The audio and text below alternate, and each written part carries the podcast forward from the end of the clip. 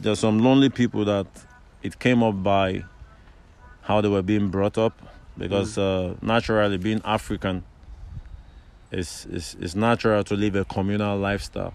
Yeah. You might have a neighbor you don't want to talk to, but every day or every morning this neighbor sees you, the neighbor greets you. Mm. So eventually you'll be forced to relate with this neighbor.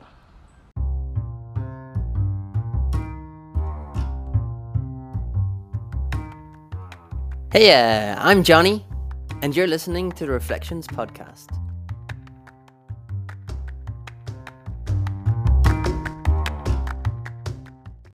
When we're young, many of us are told to not talk to any strangers. And of course, this is because our parents are just watching our backs and making sure we're safe when maybe we're not around them and they want to make sure that we're not making stupid decisions. But I think it's really important to be able to come to a certain age and realize that you can make your own decisions on a person purely from talking to them. I think that racism, sexism, homophobia, and other forms of prejudice all root from this fear of the unknown and, and uncertainty. And everyone starts off as strangers. So I am in the camp of believing that we really should talk to strangers. And that kind of mentality is what brought today's guest, Matheus, and I together. I met Matheus exactly the same way I met our first guest on this podcast, Yanko, going for my morning run. It was in the corner of Herbert Park, completely secluded to people. And I actually thought that I was on my own until I got a bit of a fright seeing that there was a man sitting in my regular spot. we got to chatting, and I realized how interesting this man was and just recently moved to Ireland, but not only interesting, but also compassionate. We had some great chats together and heart to heart chats. And yeah, we recorded this episode exactly in that spot on a very African day in the sun with the birds chirping. And it was some podcast studio.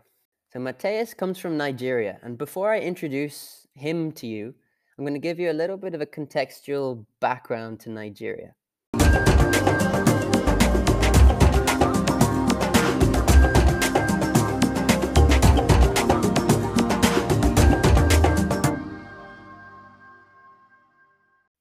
So, Nigeria is Africa's most populated country and largest economy.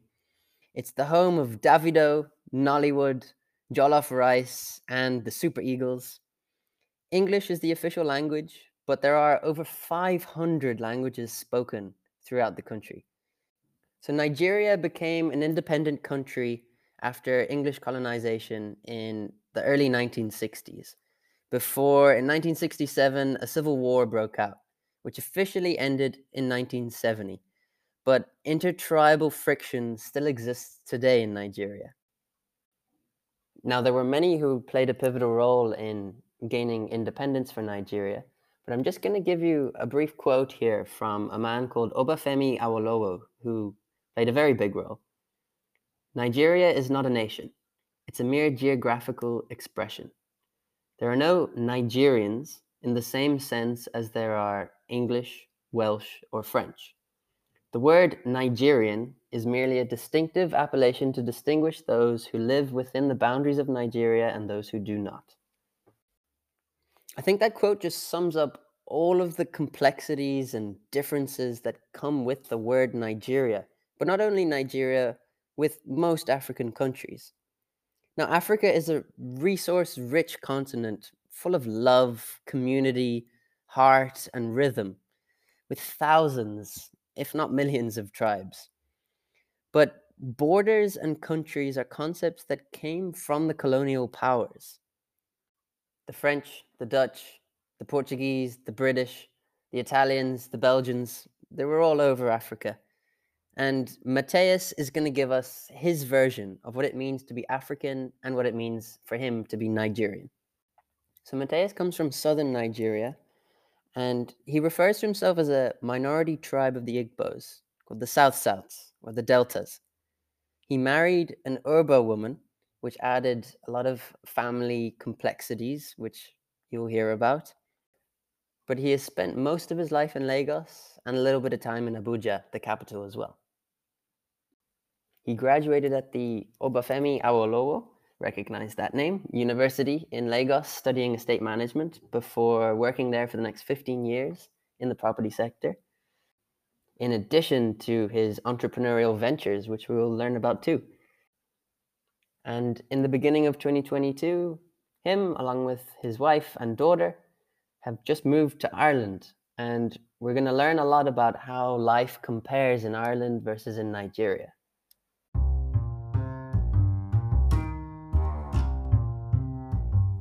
In this episode, we talk about the differences in Ireland in the individualistic mindset versus the communal mindset coming from Africa and how we've conceptualized loneliness. We also talk about the intertribal marriage and the many types of Nigerians there are. And Pangolo, Nigerian music and the big role that has in society. And here we were on this beautiful African sort of day in Dublin, where you can hear the birds chirping, the sun was shining, and the Nigerian music was playing in the background. Matheus is a very cool guy with a lot of insights, and I thoroughly enjoyed chatting with him on this beautiful Sunday in Herbert Park with a spliffy in his hand. Hope you do too. Enjoy, guys.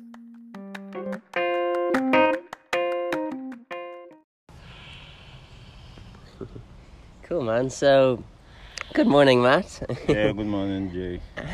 How are you doing this morning, man? How are you feeling? I'm good.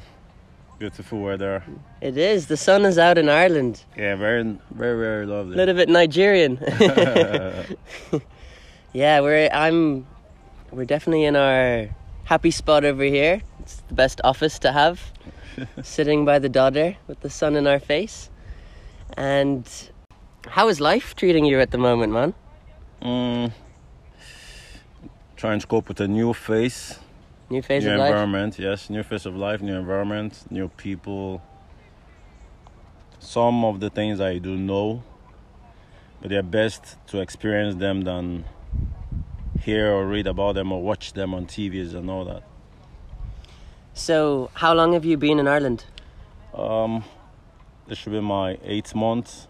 Eight months. I've been here since January, so So still Pretty new. adapting, yeah.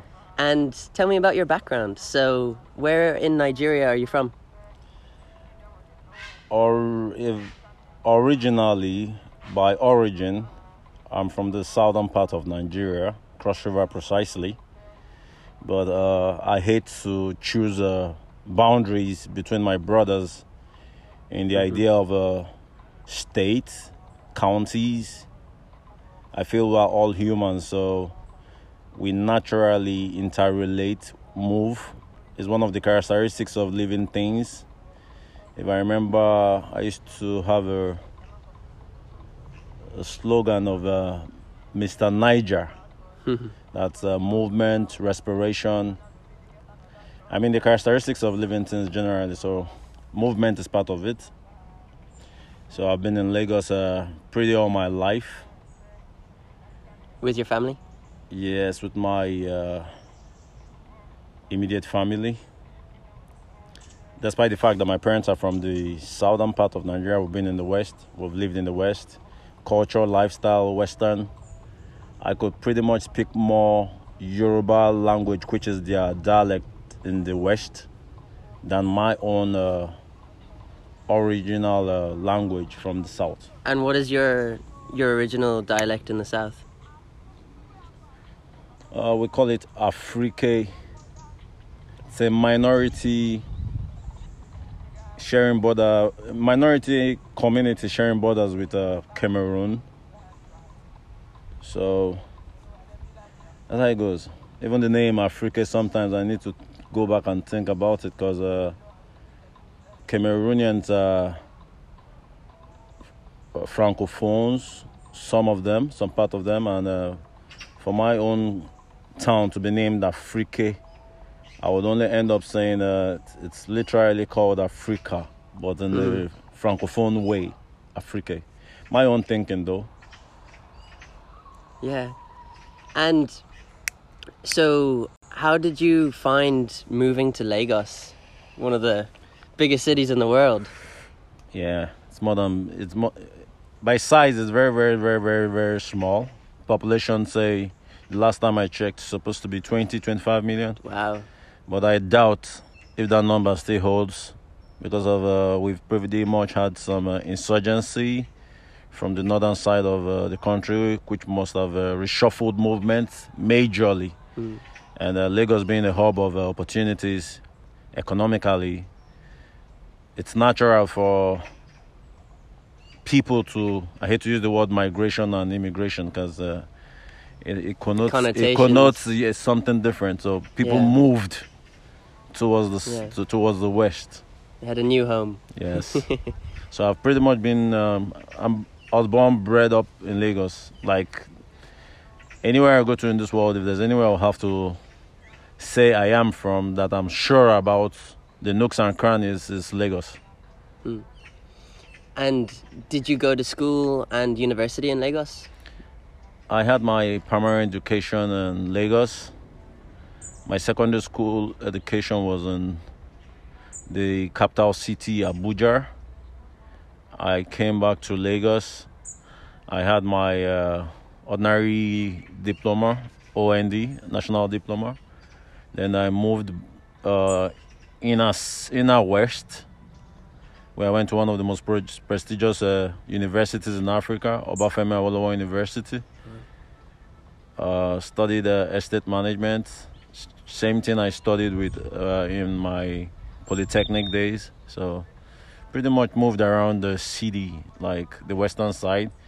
There's a there's always an adage. They say if you could uh, if you can say an adage in Yoruba language, that's the, the west, and you can interpret it or you can interpret an adage. That means you are definitely part of them. That's like the yardstick to call yourself a Yoruba boy from the West, though. And did you find, because of the history of Nigeria, did you find there ever was an issue or did it affect you what happened with the tribalism or the the history of the civil war? Were you affected by that at all? Well, I would say yes, because I have I have a very fantastic uh, experience growing up in the West, coming from the South, which I visit often. Then um, schooled uh, in the middle belt, which is uh, the middle of Nigeria precisely. That's because that's where the federal capital, Yeah, by location, that's the middle of Nigeria. Then. Uh, because they changed it, right? Yeah, from Lagos. Yeah. And that was, uh, say, 93, 92. From the then uh, dictator, military president uh, Ibrahim Babangida Badamasi, aka Maradona, because of his, uh, his con, his craft, his con craft, you know. Mm. Smart man, you know. Never been caught. That's why they call him Maradona. He knows how to dribble. but that apart, you know.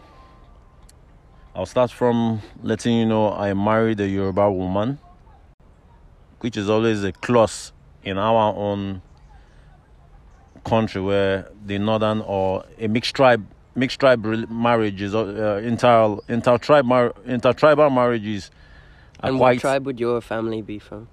what What tribe would your family be from well originally? we call ourselves the South South. Okay. We're from the South South, the Deltas, the, the Creeks. That's where we come from. So then we still do not accept to be called um, which so we are a minority. There are three major tribes recognized in Nigeria: the Hausa, the Yorubas, and the Igbos. So there are this there's this southern part of the South, which they call them minorities.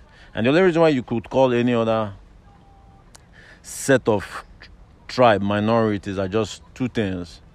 Population is basically one. Then the influence of individuals in government over time is typically what makes the so-called world minority, you know. So this is also this also has been a bigotry mindset where it has worked in social affairs, all affairs of life, even to intertribal marriages. You know, I married a Yoruba woman. I'm from the south by origin. I can speak Yoruba fluently.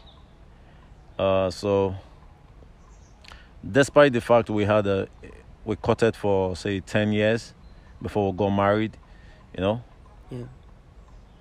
we're lucky to be quite enlightened to realize uh, tribes don't matter You're human.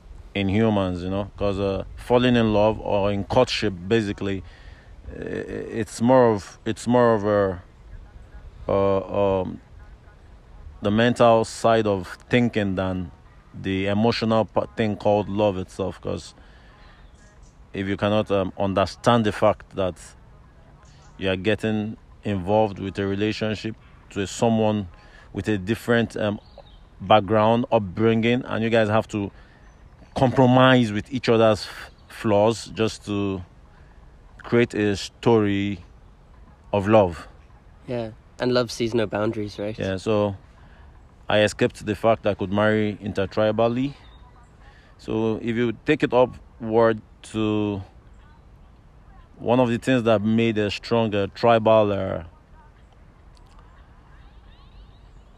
uh, connotation stay in the sphere of this uh, location called Nigeria is the fact that uh, one of the things that geared up the civil war were basically assumed to be tribal.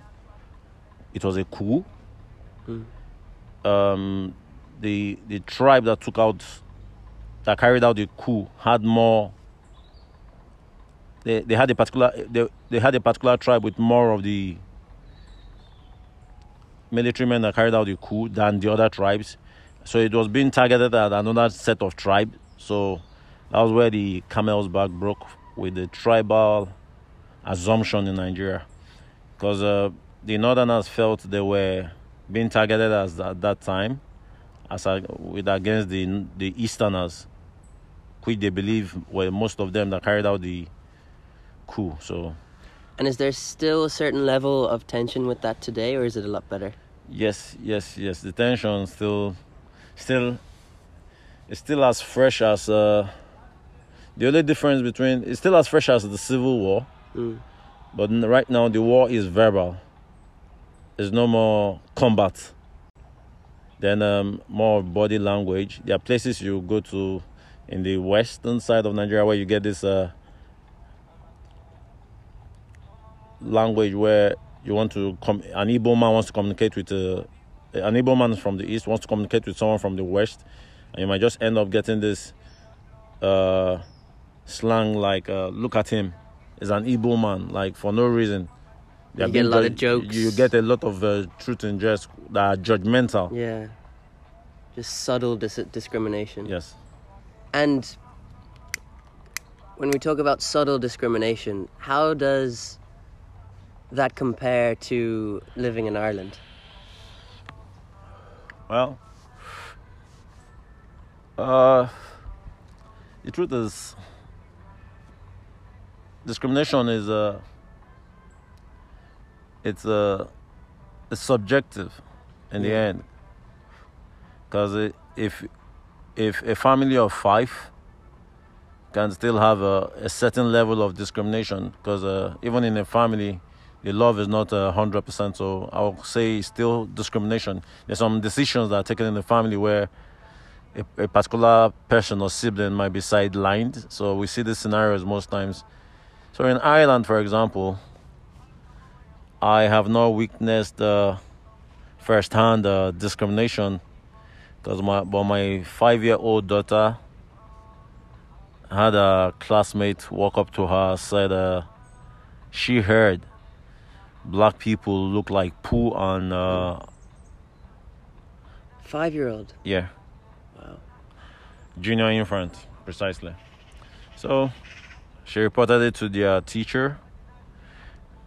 The teacher did the necessary thing but uh i would not use my own situation because probably my level of maturity as against people I would meet that could be discriminatory to me or towards me might be limited because I would have to guide my steps, places I walked into, um, people I might like to just relate to instantly. I might have to have a second thought about it, but uh, to think about a five year old, free spirited, doesn't have an idea of limitations to who to talk to, which is the natural phenomenon of a human being. The free spirit of no, it is when you start You're not reading. born discriminating. you're not born discriminated. So it's when you start reading, acquiring knowledge of the past that might form this level of discrimination. So I Uh, would take I would take the bullet for my daughter as uh, me being once discrim- having to find uh, discriminatory remarks, Yeah. you know. So I'll speak for my daughter and take that shot for her. So growing up in South Africa, when you talk about the past still looming a little bit, um, when something as horrible and, and tragic as apartheid came around, it was only 28 years ago. So you know it still looms around a little bit, and it takes time for everyone to change their mindset. Um, but I'm sorry to hear that your five-year-old daughter has to go through something like that. And have you experienced warmth and welcomeness in general being in Ireland? Um, I wouldn't lie. They beat my expectations. Sincerely, Hmm. I never, or probably I was too, too ready for discriminatory remarks or reactions. You know, before getting to Ireland. But in general, they beat my, they beat my imaginations positively because even uh, my uh, stopover from Heathrow to Dublin, basically there was this uh, difference in the atmosphere because I I have uh, this uh, privilege of talent to be able to read. I won't say read minds. I could read body languages. I could uh, tell. I could smell the air and tell the tensions in the air. Like I felt there was more tension in London.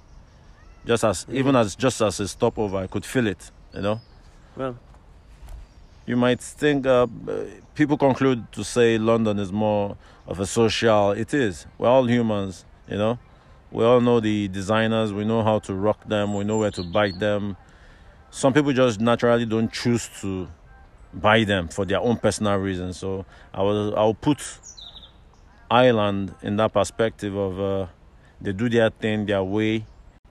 It's appreciate. Um, um, I, I, I would say I appreciate. I appreciate the time I've been around though. So, great. That's good to hear anyway. Yeah. And do you feel that your identity changed when you moved? That all of a sudden you were seen, that people saw Matt as a different kind of Matt? Or do you still see yourself in the same way? Well, I don't think uh, for me. It's basically one perspective that's always been on my mind, and and that has taken me way, way, way further than even when I think I can do something myself, uh, which is a in a form of believing in yourself. I don't see people. I don't see myself as what people see me. Mm. I see myself as what I see myself as. And that's so important, right? Yes. That's the most important part of it. Yeah. Because I know my every move is calculated. I know my my thought. I'm always having a rethink of my first thought. And if I have to plan, I plan for plan A, B, which is normal. I must have a C to it and probably hang a D on. So Hmm. if I have this kind of conception of mindset, so uh, who- who- who's, who's, who's, who's accrediting me? Yeah. Who's accrediting me? And has that developed over time? Your the way that you see yourself? Did you care about what others thought about you more when you were younger? I would say nothing has changed because uh, I still have friends with friendship, good friendship, friendship and relationship for about 30 years, which I'm proud of, you know. Yeah. Because uh, if you're not a good person, you couldn't keep such long, tight relationships, you know. So I have them. Especially when you've traveled, it's hard to You know? maintain that relationship. I still have them, you know. Talk like basically every other day and all that. So the times I would have thought of uh, myself looking up to people to give me value, I wouldn't accept it as a that because I feel that was a learning stage, which was precisely between my teenage, my late teens. I mean, um, my late my teenage So, uh, by 25 i felt i already knew everything i was supposed to do at every instance not like i know in the sense of uh, being pompous or being uh, too full of myself but like in the sense of consciousness i was conscious about my my surroundings my my doings my activities my say things i say when to say how to correct things, how to apologize. You know, I already had everything in me. So I felt the teenage to 25, 26 was a learning process rather than me looking for accreditations. Because most times, if I end up doing things myself, I find out I'm always different in the positive direction hmm. where is it that I was being too bold than my peers and to me I- i naturally would have found out i didn't pass i didn't pass any boundary i didn't cross anybody's path in my being bold so my being bo- my boldness was not that of a, a negative structure but myself so when i go back and reassess my activity or my doings or my sayings from every scenario i leave I try to grade my outing like, okay, how did you do? Did you take too much shots?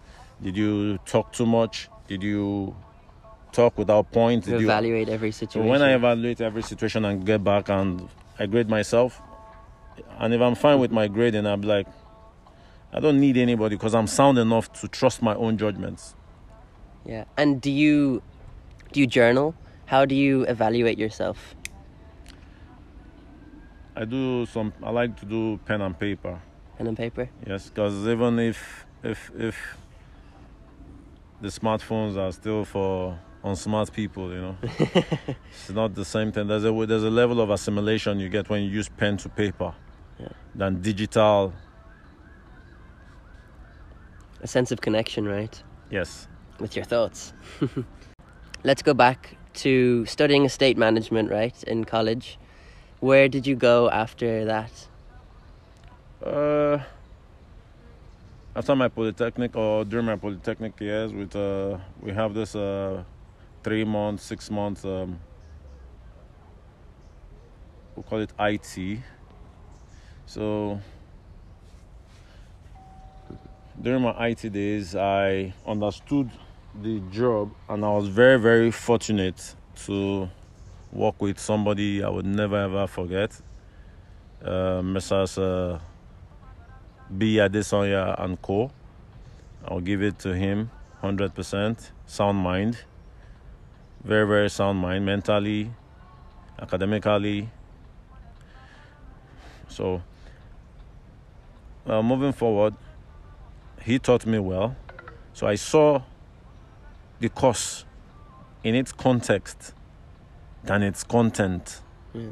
in a very short while. So you were able to use the theory that you learned in practical Yes. sense. Yes. So basically, been around real estate, and um, the way we practice we practice uh, real estate in Nigeria is quite different.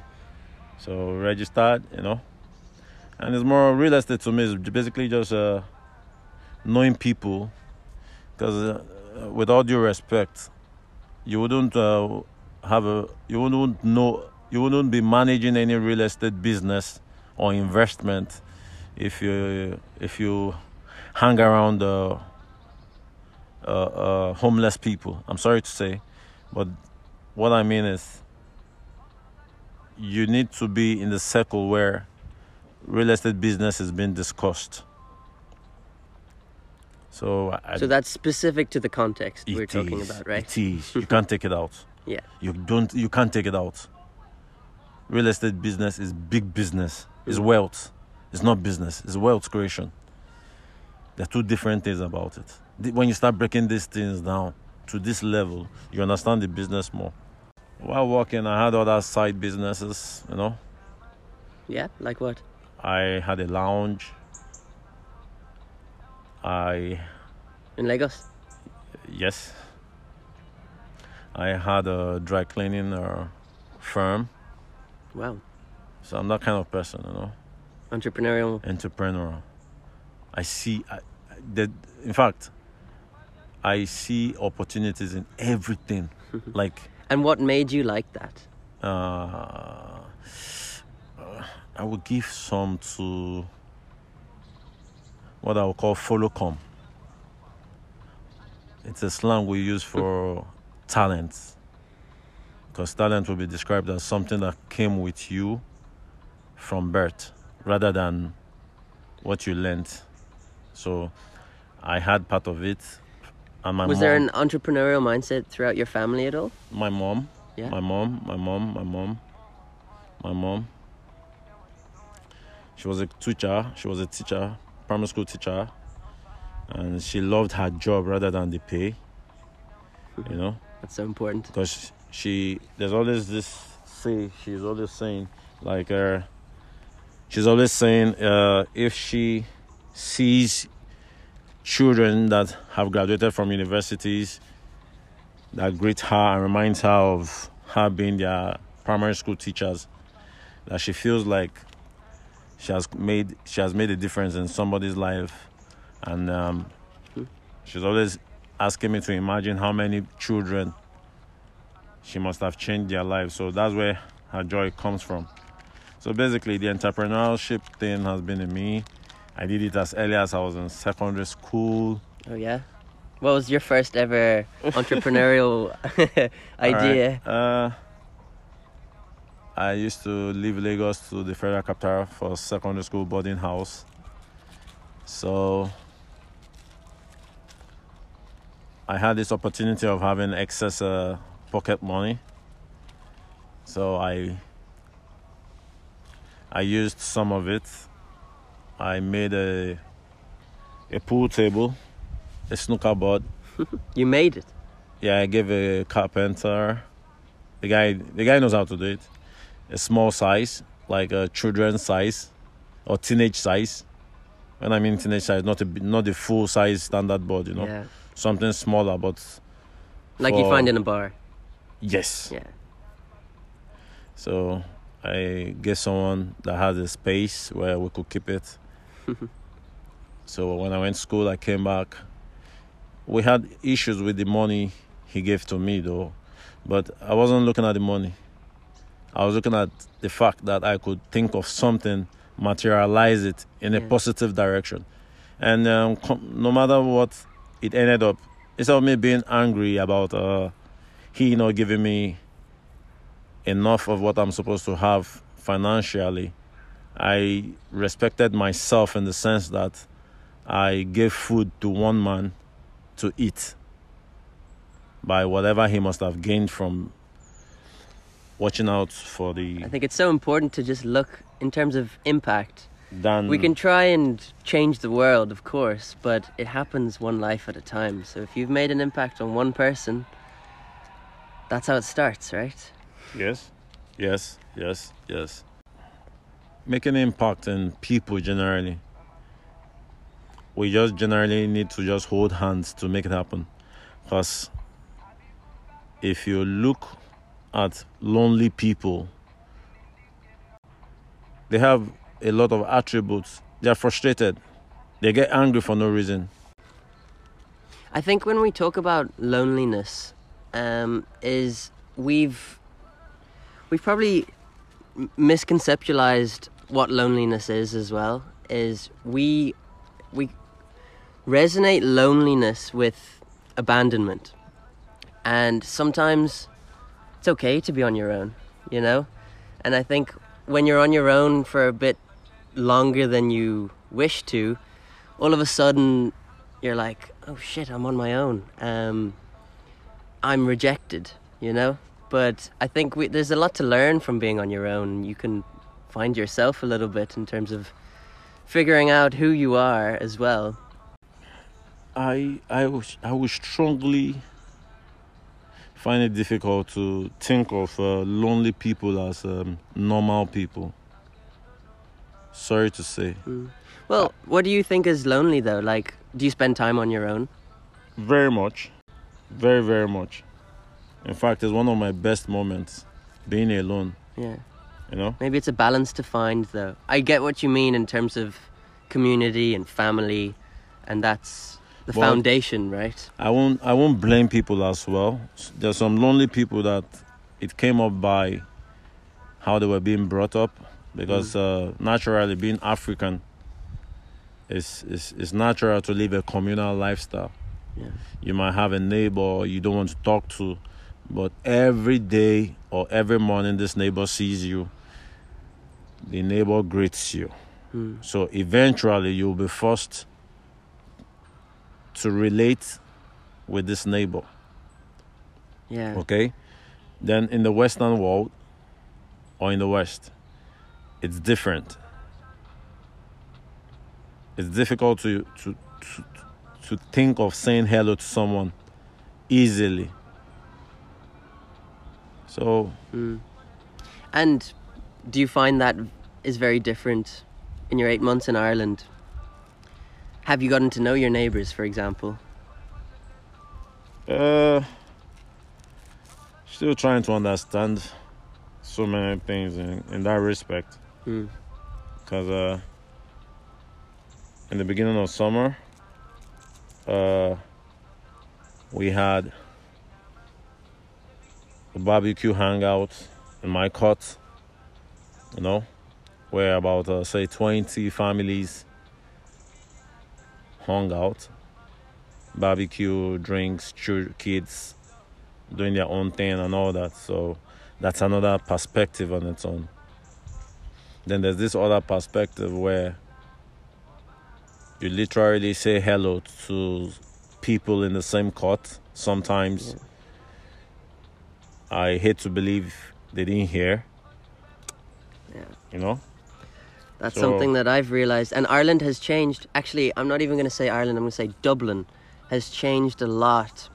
My dad's from, from Ireland. He's from Wicklow, but he spent a lot of time in Dublin. And I think Dublin has become, even in the last 10 years, we'll talk about last 40, it's changed a lot, but it's become a lot more individualistic. So if you say hi to someone, wherever you are, like what we did here in this spot, know? that's not common in Dublin. People are all plugged into their earphones and walking on their way. And I know there's lots of cool podcasts to listen to, hopefully this one, and lots of music to listen to, but there's also a time to just, even if you're listening to your earphones, just don't look like a machine, right? And just say hi or even just look at someone. And that's something that I've noticed is very different where I grew up. Is if you say hi to someone, you get a bigger smile back at you. And I think in the countryside and other parts of Ireland it is better. But I just hope that Dublin doesn't get even more individualistic in that sense. Well, the advantage of living more communal over individualistic is is glaring. Mm. I'll give you examples. You know, I had a neighbor while growing up. I was uh, in my prime teen age, 16, 15, so I had all the physical strength. This man was lone, was alone, living alone. I literally, he was staying upstairs. He was my neighbor by flat, but with the position of his flat, if he screams my name, I could hear him. So whenever this man wants to go, whenever he wants to go to the toilet or something to ease himself, he'll call me. I'll go up his flat. Hmm. I'll give him support, take him to the toilet, bring him back. So Wow. his kids come around say twice in a week. but they needed that everyday person, which eventually I was. Yeah. For no reason, we're not related, nothing, but just the fact that we automatically have this communal lifestyle. I I, was brought up in this um, um, um, cultural belief to know that you don't mess with adults, no matter what, even when they say rubbish. Despite the fact that uh, my generation have started changing the, the concept of uh, you take what is right from an adult, not uh, from a grown up, And have a sense of respect. and have a right? sense of respect, rather than just taking all the, just taking everything hook, line, and sinker. So, for me, it will be better because there are too many effect effects to to individualistic lifestyle. You know, Yeah. say for example, relationship. When I mean relationship, I mean um, youths that are ready and able to fall in love with each other. You know, they have this huge. The chances are slim to to to to to have it connected easily. Like I read or heard, say they say most of the relationships are basically from high school rather than randomly just meeting somebody Yeah. walking on the way and most of the people have had very good rela- from where i come from most relationships that started from um, just stopping someone from the road and talking to the person has made uh, has made sense in the end. So this is one particular one. Then another one in its sense if we remove the relationship aspect is business wise you know? Mm. i don't know what is in you. You don't know what i have. But most times conversations at the bus stops sometimes have made one or two people collaborate with a particular sense of business and made it a reality. So these are things that are just on the surface that are glaring. But uh, still, uh, and why did you choose Ireland? I like I like I've- I've always admired Ireland or I hate the big city itself. You know, Hmm. when I mean the big city, uh, I mean skyscrapers and um, uh, and cars everywhere. You know. Says a man who spent a lot of time in Lagos. it will amaze you to realize there was a girl that was brought to London, say, uh, she left about two months ago. She said uh, London was too boring because she missed the Lagos lifestyle of the noise and the car honks and all that. so you see, different people, different perspectives, you know. yeah. And how have you found being a, a dad? I'm sure that has a lot of answers to it, but do you think that you you see yourself differently and I know you see someone else's life very differently too, right? Not that I know. Hasn't happened to me just yet. Okay. Uh, let me amaze you, you know. Yeah. I'm more of a husband than a father. That's how much uh, respect I have for my wife. Hmm. You know, when um, everybody, because of my lifestyle is I live a little bit of I don't care lifestyle, and my I don't care lifestyle is not basically a callous one. It's the fact that I do not care what you think. So when I make moves, I'm always seen as the odd one. So it took a long. That's why most of my friends have had long relationships with me, both male and female, because they are the only set of people that have found um, the diamond I have coated in black skin or coated in any way you want to put it. Okay. um, so she pioneering the friendship is her believing in me the most And letting you grow. and letting me grow despite my mistakes you know Yeah. so that's why i said that's why i chose being more of a husband than a father so being a father to my kids or my child, because I still have one, but hopefully another one is coming. Oh yeah. So, being a father, to me, it's a privilege for my kids. I've made, I've made, I've made a hundred and one mistakes in my life. Okay, but I've always had a parent where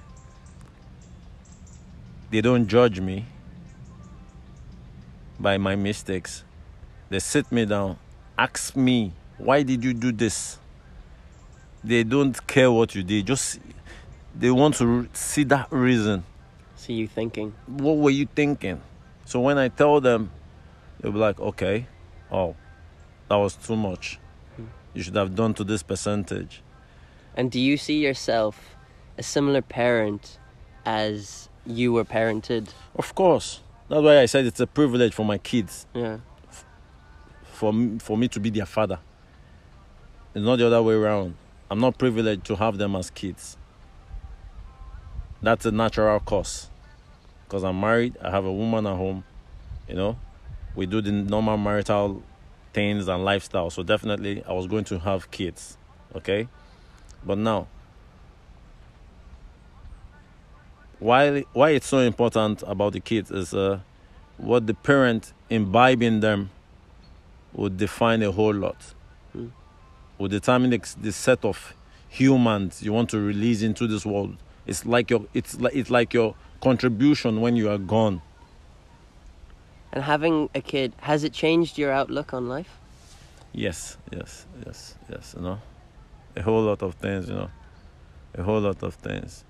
Especially the kind of kid I have. You know, like I'm, like I said, I I, I evaluate every scenario, every scenario, every scenario. So everything she does, you know, I was wishing for a boy because African men naturally there's this um ego or there's this sense of uh he's a boy.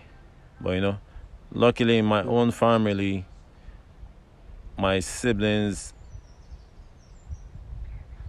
were three. So my sister is the last and a girl. My sister, a girl, definitely. So, so she made more positive moves earlier than we the guys that were her senior or elder brothers. So that made me believe in women despite their sex or age. The foundation of everything matters. Never, ever, ever you mess with the foundation. Once you're starting anything, anything, anything, anything, anything, just remember it has to be concrete, Hmm. solid rock. In any ramification, anything, in any adventure, anything. Once you have that, And trust you- me. So anything you do, do you set out specific intentions for what kind of outcome you want to have? Definitely. Definitely. I have a personal quote um, where it says, uh, "Just take, just take the leap first. You'll be surprised uh, what distance you have covered in your failure." I love that. You see, I was not hyping the glory. I was still going to end, up, end it up with you who fail. But you'll be surprised from where you leaped from, the space you've covered. Where you've come. And I'm what not- you've learned. Uh, you know, Yeah, yeah, I'm not promising you success, you know. yeah, I'm even telling you you'll fail. But appreciate this distance first. yeah. Yeah, and I'm in I'm 21 right now, so I'm in that phase of life of leaping. I'm focusing on leaping as far and wide as possible. And I am conscious of the fact that there's going to be failure and I hope to learn from them. Okay. I would still go back to our interracial difference by skin. yeah. um, you see, in the sense that you see, this is one thing that glorifies African communities. You know, where just like if you see some um, pictures from the golden days of Ham, um, Hamlets, where you see a family of about um, 16 uh, mod built um, structures surrounding a compound mm. till today. We still dis- we still describe our tri- our. If I go to my town, my origin, I'll still tell them I'm going to my compound, a Elum's compound. So that identifies me. I have a compound. That's that's that's the pin. That's where my geoloco- my geolocation is on the map. Mm. That's where my, my my DNA is. You know. So communal lives makes the great grandpas and the grandpas easily transmit cultures, knowledge, history. Gives a form of family bonding to the next generation. Yeah. You see that apart. So coming this way now, you would have to do much more work for your age to to to to to to to acquire a certain level of knowledge that will cover for what a communal lifestyle would have helped with. Now, this is not education. This is not um, BSc or graduate or degrees and all that. You know, those nature. This is nature. He must play. You, you, you, there's no way you can't. There's no way you relate to nature and not bow to its course. That is why we have global warming. Because we think we're above nature. Now we are bowing to its course. Look yeah. at Afghanistan. Uh, is it Afghanistan or Pakistan? Wash the whole city. I mean, the whole mm. city. So it's natural to to to take in natural instincts first than the because who made the rules in the first place? Yeah. Things that are written in books are, are people's perspective accepted. There was a time in history in America, the Congress voted for cannabis over alcohol. It later on changed to be alcohol over cannabis. Now they're at par. see? Depending on the state. Right? You see. no, you don't have a choice. Yeah. As long as as long as you ask Google right now, is is marijuana accepted in the United States? there will be a yes to it. Yeah. Forget about what state it is. what are what do people? Well, I know what people think, but then the law is like in Nigeria so, is two different things. But what is the cannabis law in Nigeria? It's still a crime, very much a crime, and that's a that, that's a multi multi billion dollar business if you ask me. Because uh, we have due to the nature of our soil composition, we have one of the best naturally grown cannabis in the world. No jokes. No jokes. I'm sure. I like to speak with fact, you know. So, you know. Yeah. We've had um, some international art or artists come to Nigeria and they confirmed it, you know, with their counterparts, you know. Say from way back Fela with the Shabba Ranks. So you can imagine uh, there was a song uh, with Snoop, know. or no, no Snoop, Lil Wayne. Like Nigerian weed or something, you know. Hmm. Oh, there's so, so many popular Nigerian artists too, right? Yeah. Some great ones. Yeah. I know Davido is one of the most popular in the world. Yeah, and Wizkid. You can't take it out. Now yeah. Boy. Burna Boy. And Burna Boy right now is uh, say, you know what? Right now where music is, it's in the hands of Burna Boy, Wizkid, and Davido. Except you want to go for a particular genre of music, your kind. Yeah. But if you want to throw it in the atmosphere, say freely it's in the court of the Nigerians, no mm. doubt. We do live in a in a world where we can make the most of listening to music from absolutely everywhere and being able to appreciate Nigerian music, Irish music, South African music, that's definitely a privilege. No, you see, you see, you see, we'll still go back to nature. For the earth to be circulated in an orbit and not stagnant should relate to a whole lot of things in life naturally as well.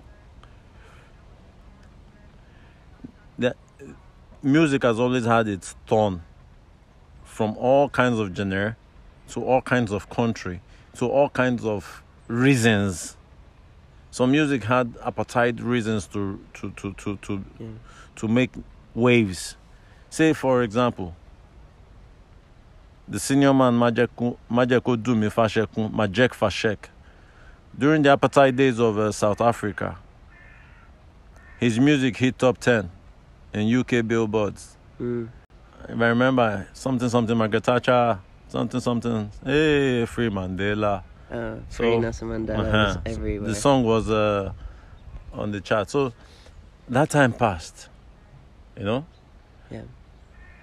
F- Me, for example, I'll tell you something. You see, there's more creativity in the Nigerian music, which we locally call pangolo. And the definition of pangolo is holding a tin, an empty tin. Pangolo is an empty, an, an empty tin of milk, an empty tin of um, a canned drink. Is literally what we call pangolo. So why it is called pangolo is people hold that with tiny stems from a shrub and use it to make music for folk tales when we sit down gathering. It's a support to m- many other musical instruments that we Raw have. music. You know, we are, we have our own local xylophone, which I felt is is our own. I've forgotten the name.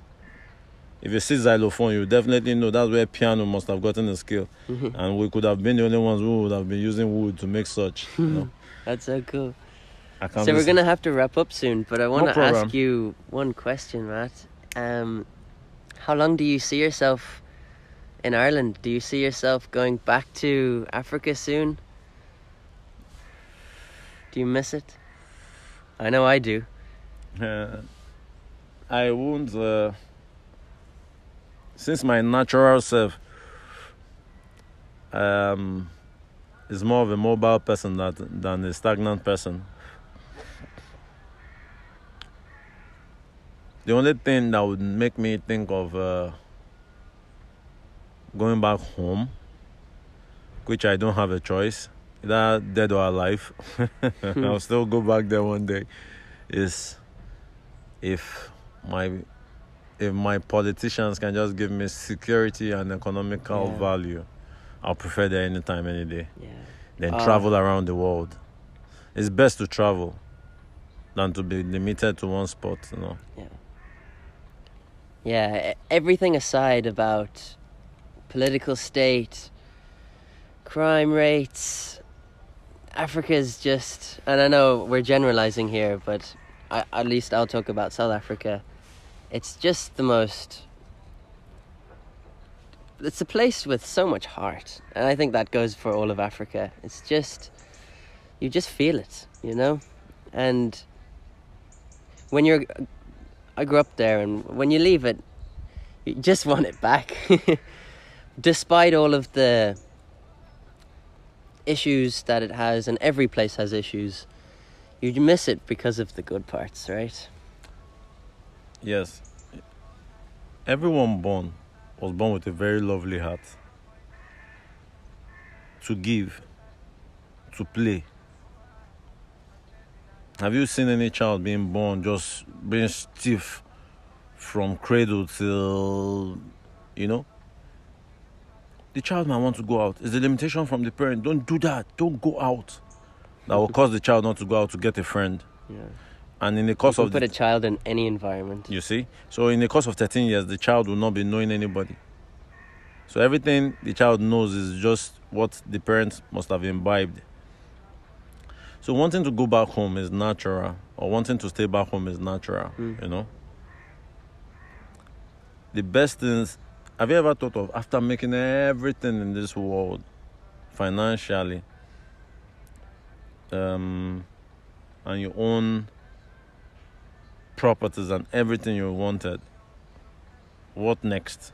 Mm. While waiting for death. Do you think the future of Nigeria is bright? Hundred percent, one thousand percent, one million percent. There's something. There's just something. There's just something about that place. it's something. It's much more than if it's the physical. Forget about it. When we talk about manpower, I mean manpower. I mean people that are naturally endowed, head to toe. Sorry, head to toe. So then um, natural resources, don't worry. They've not started, you know. The British still need to come back and still find some more things there. Do you think? Oh jeez. Trust me, man. I hope not, and I hope not in Ireland either, Then- or South Africa. they've they've been everywhere. And if you, if you look at the intellectual part of it, lately we've been doing extremely well in IT. You know, say Dublin precisely, Yeah. and Ireland, Nigeria and South Africa are Africa's two strongest economies as well. Kenya well. too. is- is- Yeah. is- So, but Ghana's growing. yeah, nah, you know, you you can't understand Nigeria. You know, we're talking about two hundred and something million people, man. Yeah, Two hundred, just one one one one one country. Yeah. Jeez. I've never been to West Africa, so it's definitely on my radar. I'd love to. Um, and I know something you said last week when we met was that's where the heart beats most Like I said, of Africa. like I said, the West African states, which is if they will give a West African state a capital, it will definitely have to be Nigeria still. No, Hmm. there are too many things. The secular lifestyle, the northern part of Africa, to a certain point, almost consider themselves not being Africans with their skin colors and many other beliefs, you know. But that apart, you know, West Africa has a lifestyle of the Western world most than any other part of Africa. And I'm not talking about the Western lifestyle in the sense of the negativity or dress codes. I'm talking of how a rational thinking mind is. I'm talking about how educated they are. If you look where Nigerians read the most. How many professors have uh, check the whole of Africa? Run, it's everywhere. we read, I'm, so I'm not hyping them in the sense of the Western um, assimilation of uh, how the youths are dressing. No, not that. The outcome. You give a Nigerian man a computer today, teach him how to shop on eBay. Before you know anything, he's already owning eBay. Or bringing up a, an app that would that would support eBay's uh, or something from the back end or from or, or let's say from the back end basically. So it's more of the DNA trying to explore.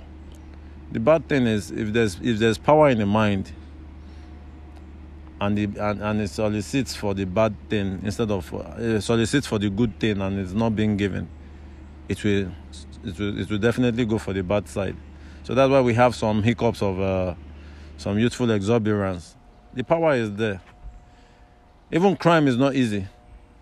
As much as it hard, as much as um, um, um, uh, as bad as it is, you know.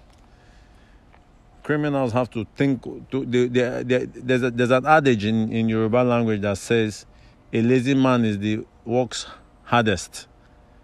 Hmm. It's not the hard work. It's not the. It's not the Work smart, not hard. no, a lazy man works hardest means a lazy man who is not reading today will still come back tomorrow to read again for the same course for not passing it the first time. So now he's giving himself two times work. Yeah, yeah. So that's where you see. so it's hard work, but it's in stupidity and not in fertility and in infertility. yeah. So those are the By by procrastinating, you're doing more work. you know. Yeah. Just do it and forget about it. Yeah. That- That's a really good point. Because they, they, they're still. I never more- thought of that in college. Being like, if I if I wait, I'm just gonna end up doing work for a longer period of time. Just get it done, right? Just, just that thing crossed my mind when I became a full blown adult. Once it strikes my mind, I'm doing it. Once it strikes my mind, you know that sometimes you just walk past your room and you just see one shirt not hanging well. You're like, Yeah. put this thing on the hanger and put it in the wardrobe. I will do it later. Nah. Ah, Once it strikes my mind, I'm picking it up. You've got to. The small things add up to the big things, right? How you.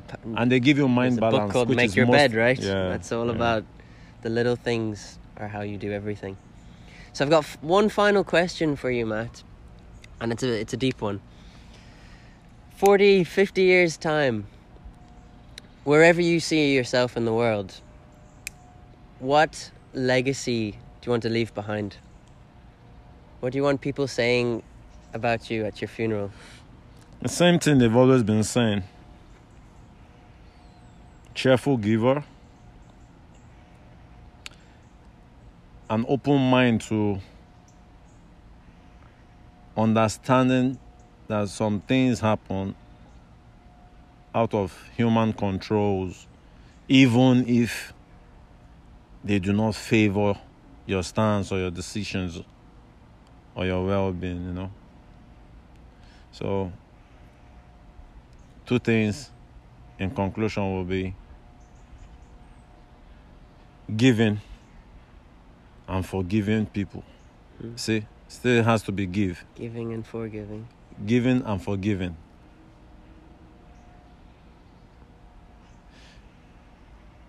I am not religious, but in the whole of all what the whole Bible has to say, there's one point a lot, if not everyone, misses out. What brings Christ, what makes of Christianity the most is in one line. And it was when Jesus Christ said, Forgive them, Father, for they do not know what they are doing. If that clause was to end, it, it would have been if they knew, they wouldn't do it. That's why you have to forgive people. 90% of the time, when they hurt you, they never knew. They never knew what they were going to lose you, as you as a friend. They never knew what they were going to lose you as an influence or an influence to them. So, you give and ready to forgive. If you do that, trust me, you'll be living a lovely life. All you want to do is just eat, sleep, and do more. and maybe smoke. maybe. Matt, it's been an honor. Thank you so much for talking with me, sharing your wisdom and reflecting Yeah, you're welcome. in this beautiful studio we have over here. It's fine, it's fine. And all the best in Ireland, however long it is. Thanks, man. I think I, I like Ireland for something. No? Yeah, there are too many. The weather is not that bad for me though. As long as this summer can, as long as there's time for summer, Yeah. I'll just prepare my mind. It does come round. And we get days like this. I know. I hope you get more in your time. I'm leaving. Thanks, man. no problem. No problem. No problem. Eh.